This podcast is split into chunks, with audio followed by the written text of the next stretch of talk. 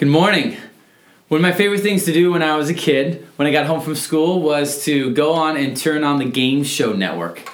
Love to go watch those 70s and 80s game shows uh, from $100,000 Pyramid. Loved Press My Luck when they were wham, wham, wham, wham, stop! Like, that was, I liked hitting stuff, I guess. So, that was a good one. Um, the Match Game was one of my favorites. But there was also a segment of shows that was all about finding love you had um, the newlywed game, which was those that have already found love and see how well they connect. You had the love connection. Those really paved the way in many ways for modern day reality TV, dating back all the way to the real world on MTV, but modern day with uh, the Bachelor and Bachelorette. I mean, they have like cult followings about who's going to be the next one and who are they going to pick every week, people following it. You have shows on Netflix and all the different ones like Love is Blind, just uh, further perpetuating this uh, theme that we're all working towards finding the one. You see it in media, you see it in Disney, that everything's about while you're single, it's to help you find the person who you'll spend the rest of your life with, finding the one. And we even have this in our church culture. You uh, meet somebody for the first time, either at the gathering or you're starting to engage somebody in your missional community that's single. What's your first response? Okay, who else do I know that's single that I can hook them up with, right? There's a little bit of this matchmaking thought. Like, oh, they're single. We need to find them. It's important for us that we find them somebody to marry. Now, we subtly have this view that to be single is to be less than. It's to it's a second class citizen. And once you're married, then you've made it. Whether it's made it to being happy and fulfilled, or whether there's if you're single, that you're just weird or something's wrong with you, and we just need to find the right person for you. This is all the more true in a church like ours, where we have of uh, lots and lots of young families. We just updated our elder prayer list roster, um, and the, we're at 45% children. I mean, that's a whole lot of young families in our midst. And so for somebody who is single to come in and be part of that, it's it could feel like not and it's not spoken, but there could be a sense to it, oh, I don't belong here because I'm I don't I'm not one of. I don't have I'm not married. And so to be married is to be better than. But what if that's upside down? What if as we look into the scriptures, we have uh, our picture of being married is better than is actually not true as we look at the life of Jesus, as we look at the life of Paul, and we see what he Paul says in 1 Corinthians 7, we're going to see that being single or singleness, or celibacy, I'll use those terms interchangeably, singleness is a good, godly calling that we need to encourage, celebrate, and welcome. If we think that being married is being fulfilled, then unfortunately, Jesus does not live up to that standard. Jesus himself, the most perfect human who to ever live, was single. Paul says this in 1 Corinthians chapter 7. I wish that all people were as I am. That term, as I am, is speaking to his state of singleness. Now, whether he's a widower, whether his wife left him, he was at one time married, we don't know. But what he's saying is, I wish that all people were. But not wish like I'm commanding it, but wish is that there's something good about it. But each has his own gift from God. One person has this gift, and one another has that. So we need to have this picture of singleness that we find in Scripture. It's ultimately found in the person of Jesus, the most pers- perfect person to ever live, was single. Paul, the apostle, who had an amazing work by of God done through him, encourages this this church that you know singleness is good. Now, let me back up for a second. In 1 Corinthians 7, we've been talking about how we are embodied souls, that we uh, um, the physical nature of humanity is important and should not be overlooked in our discipleship. Built on top of that, the idea of marriage and the picture of marriage being one man, one was one man and one woman um, as a picture of Jesus and the church. That's a, a good godly thing and how sex is designed to be in that environment. And in the midst of that chapter, Paul addresses singleness. Now, there's something going on in Corinth that's important. Verse 26, it says that he's doing this um, in light of the present, because of the present distress, I think it is good for a man to remain as he is. So there's something happening in Corinth that he's guiding them to. It's important to recognize that chapter 7, this is one of the more gentle chapters of Paul. He's not commanding things. As a spiritual father, he's giving them guidance in light of the present distress.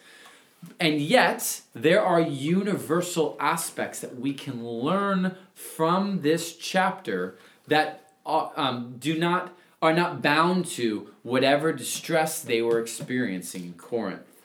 And some of those are found in verses 32 through 35. So let me read this in the CSB. I want you to be without concerns. The unmarried man is concerned about the things of the Lord, how he may please the Lord. But the married man is concerned about the things of the world, how he may please his wife, and his interests are divided. The unmarried woman or virgin is concerned about the things of the Lord, so that she may be holy both in body and in spirit. But the married woman is concerned about the things of the world, how she may please her husband. I am saying this for your own benefit, not to put a restraint on you, but to promote what is proper so that you may be devoted to the Lord without distraction. Paul, in his apostolic guidance, has a personal preference towards singleness. He recognizes that there is a freedom that comes, a lack of distraction that can come from being single. Now, those of us who are married, we know that there's some truth to this. Now, notice he's not putting a restraint on them. He's not commanding people to either be single or be married. He's giving them a freedom to choose and to be led by the Spirit in that way. But he has a preference. He thinks it's good for singleness. He recognizes the freedom that it gives him to be able to follow the Lord wherever. I mean, think of Paul's life. He was able to go to this city and that city, plant this church, evangelize this group of people, equip them in, in this church, commend leaders. He had a specific call on his life, and because he didn't have a family, it gave him the freedom to be able to do that. It's one of the gifts of singleness that there isn't something that's holding you back in your decision making. As a married man, I have to think about what pleases my wife, what's good for my family, how is this going to affect my children. For those that are called to singleness, they don't have to run through that. Now, what I don't want is um, marriage to become second class citizens and singleness to become first class what we need is we need to have an environment and a church that we say, where is it the Lord has called you? How can we together be the family that encourages and celebrates that um, calling? So, the calling of singleness, whether it's for a short period of time that you don't have a spouse yet, or it's for a lifetime. That there's a sense to which the Lord is asking me to not be married. That both of those are good godly opportunities for us. Now, as we talk about singleness, there's usually two what I'll call whatabouts that I want to address. The first one is in light of what we talked about last week. What about sex?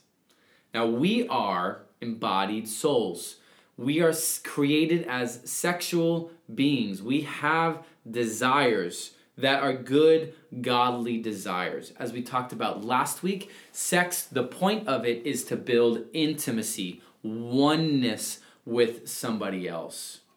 So, for those that are the what about is, well, how are they going to experience that? The what I would say to that is Jesus had a great level of intimacy with his disciples and with the Father. So, to have intimate relationships does not require sexual intercourse. It's not an automatic. We are able to do that. We humanity is able to experience that. There are other avenues to have those types of deep bonded relationships. But also, we live in a culture that tells us that to be human requires sex. That if um, if anything limits that from you, if whether that's in a marriage relationship, whether that's not, um, not allowing your craving, or even if it's your desire for whatever, whoever you want, that anything, our culture tells us to limit that desire is to limit our humanity. And what I want to say is that's not true. Scripturally, we can see in the life of Jesus, in the life of Paul, we can see that you can have a full, flourishing human life without sex. Whether that's because you don't have a desire or it's because you're choosing because of the call of God on your life to not have so that you can have uh, intimacy in other ways. And I'm not saying physical, I'm saying at a heart level bond with the Father and with others. So, sex is not required to be fully human. You can have deep, bonded, intimate relationships without it. So, that's what about sex. The other, uh, and also I want to touch on this. We've also seen where uh, celibacy is forced upon people, and how if they're not called to it, they utilize their sexual desires in perverse ways. You think of the Catholic Church and its scandal of the last 25 years, forcing people that are called to the ministry to also be celibate, using this text as a reason for that. And you see that if they're not called to be celibate if they if they have a desire that Paul even says if you have a desire to get married it's better that way. But not allowing that then they use that in perverse distorted abusive evil ways so I'm talking about those that God have called to this, that God has invited into this life. So we don't want to limit what God is not limiting. We want to recognize who God has given this call to. The second part of it is what about family? I mean, isn't aren't children a blessing of the Lord? Don't we want our quiver full? Um, my response to that is there is opportunity for those that are single to have a very wide spiritual family. I mean, if singleness has a freedom like Paul did to move, to go where the Lord leads, maybe it's six months here, three years there, two years here, to, oh, I'm going to move to Sierra Leone and, and work on helping establish those churches, or I'm going to go and, and be part of this humanitarian. Whatever it is that the Lord gives as that freedom, with that is opportunity to have a very wide, broad, deep spiritual family, to have children in the Lord, to be spiritual mothers, spiritual fathers, spiritual aunts and uncles, that you can have that same heritage, but it's on a spiritual level, not necessarily on a physical level. And so for us, this is uh, the call to our the church. We need to be an environment that welcomes that that has that. Because the part of the call of singleness, the, the downside of it, the hardship of it, is that it can be a very lonely experience. I have the opportunity at the end of the day, um, if it's a long day, to to talk to Darian. I know somebody's to be there. I can cuddle. I can um, be intimate with. We can be one. That's such a gift. That is not a gift available to those that are called to celibate, celibacy.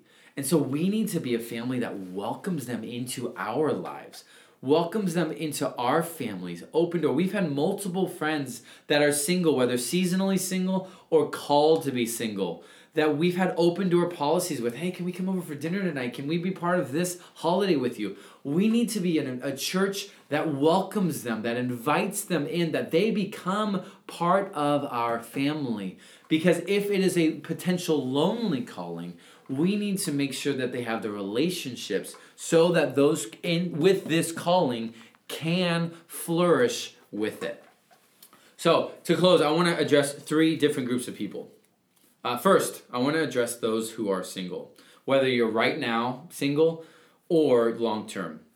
I want to tell you this you matter. You are an important part of the body of Christ. Soma needs you, not just to babysit my kids, although that's okay too. Just joking. We need you to be who God has called you to be. To not have the expectation that to be married is to be full and to be unmarried is unfulfilled. We need you to be where you are, and we want to equip, celebrate, and have you part of this. But I also want to say to you, you have a tremendous opportunity right now that people like me don't have the freedom to do what the Lord asks of you, wherever, whenever, however, to not have to have any distractions, as Paul would say, to not be divided, but to be able to follow the Spirit. I want to encourage you to utilize that. Use the time to engage in your spiritual disciplines, to grow the muscle of being united with Christ, united in intimacy with the Father. But I also want to call you to engage in our families, to o- our openness. Our family's open to you. You are part of us. And so, in our missional communities, in our individual families, you to lean in, to care for, to be part of, to to be aunts and uncles to our children. That is important. Okay. Second, I want to address parents. I look forward to the day when my kids have grandkids by God's grace. I want to hold my grandkids. I want to look them in the eye. I want to see my kids parent their children. Am I okay if the Lord doesn't have that for them? That's a hard res- question for me to wrestle with.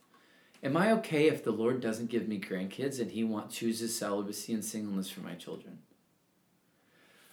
I'm not saying that's true. Majority of people will get married. So I'm not saying that we need to force our kids into this. But are we creating an environment in our homes where we want our kids to do what the Lord has called them to do? That we have this as an option for them in following Jesus? Can we create an environment where we allow for singleness to be on the table of their calling. That we nurture, disciple whatever the Lord has for them. And we don't force upon them our desires, but we want the Lord's desires for them. Third group of people students, those who are not yet at the age of being married. I want to encourage you in this. I want you to be open to asking the question Lord, do you call me to be single for the rest of my life? Now, He's called you in this season for this. You're not at the point where you can get married. But is He calling you to, for a lifetime, devote yourself fully to Him in the calling of singleness? We don't want to force this on you, we don't want to expect it of you. But I wanted to present this as an opportunity, as a way to serve the Lord. Is he going to command it to you? I don't know. I, I don't know. Um, but do we have a heart that says, Lord, what you want is best? So if that's this, I need your help to do this. Marriage is hard, singleness is hard. They're different types of hard. But we and we all need the Lord's help in this. But as a church family, can we provide an environment to recognize that being singleness, celibacy, is a good, godly calling that we need to encourage, celebrate, and welcome? If we can do that, to, build up those that with this calling, to experience the gifts of those with that calling in our family, we will be a more flourishing, fulfilled, a robust family that's living on mission. And so, may we be a place that encourages it, celebrates it, welcomes in, so that as we live in the future present, we can fully live in the way God's called us to on the mission of Jesus. Let's pray. Father, thank you that you have given some the call to celibacy and singleness. May we be a church that welcomes, celebrates, equips, builds up your people with the calling that you've given them. Jesus, we know that you are fully human, the most fulfilled human ever, and you live this life. May we be a, a people that encourages this as we live on mission. We pray in Jesus' name. Amen.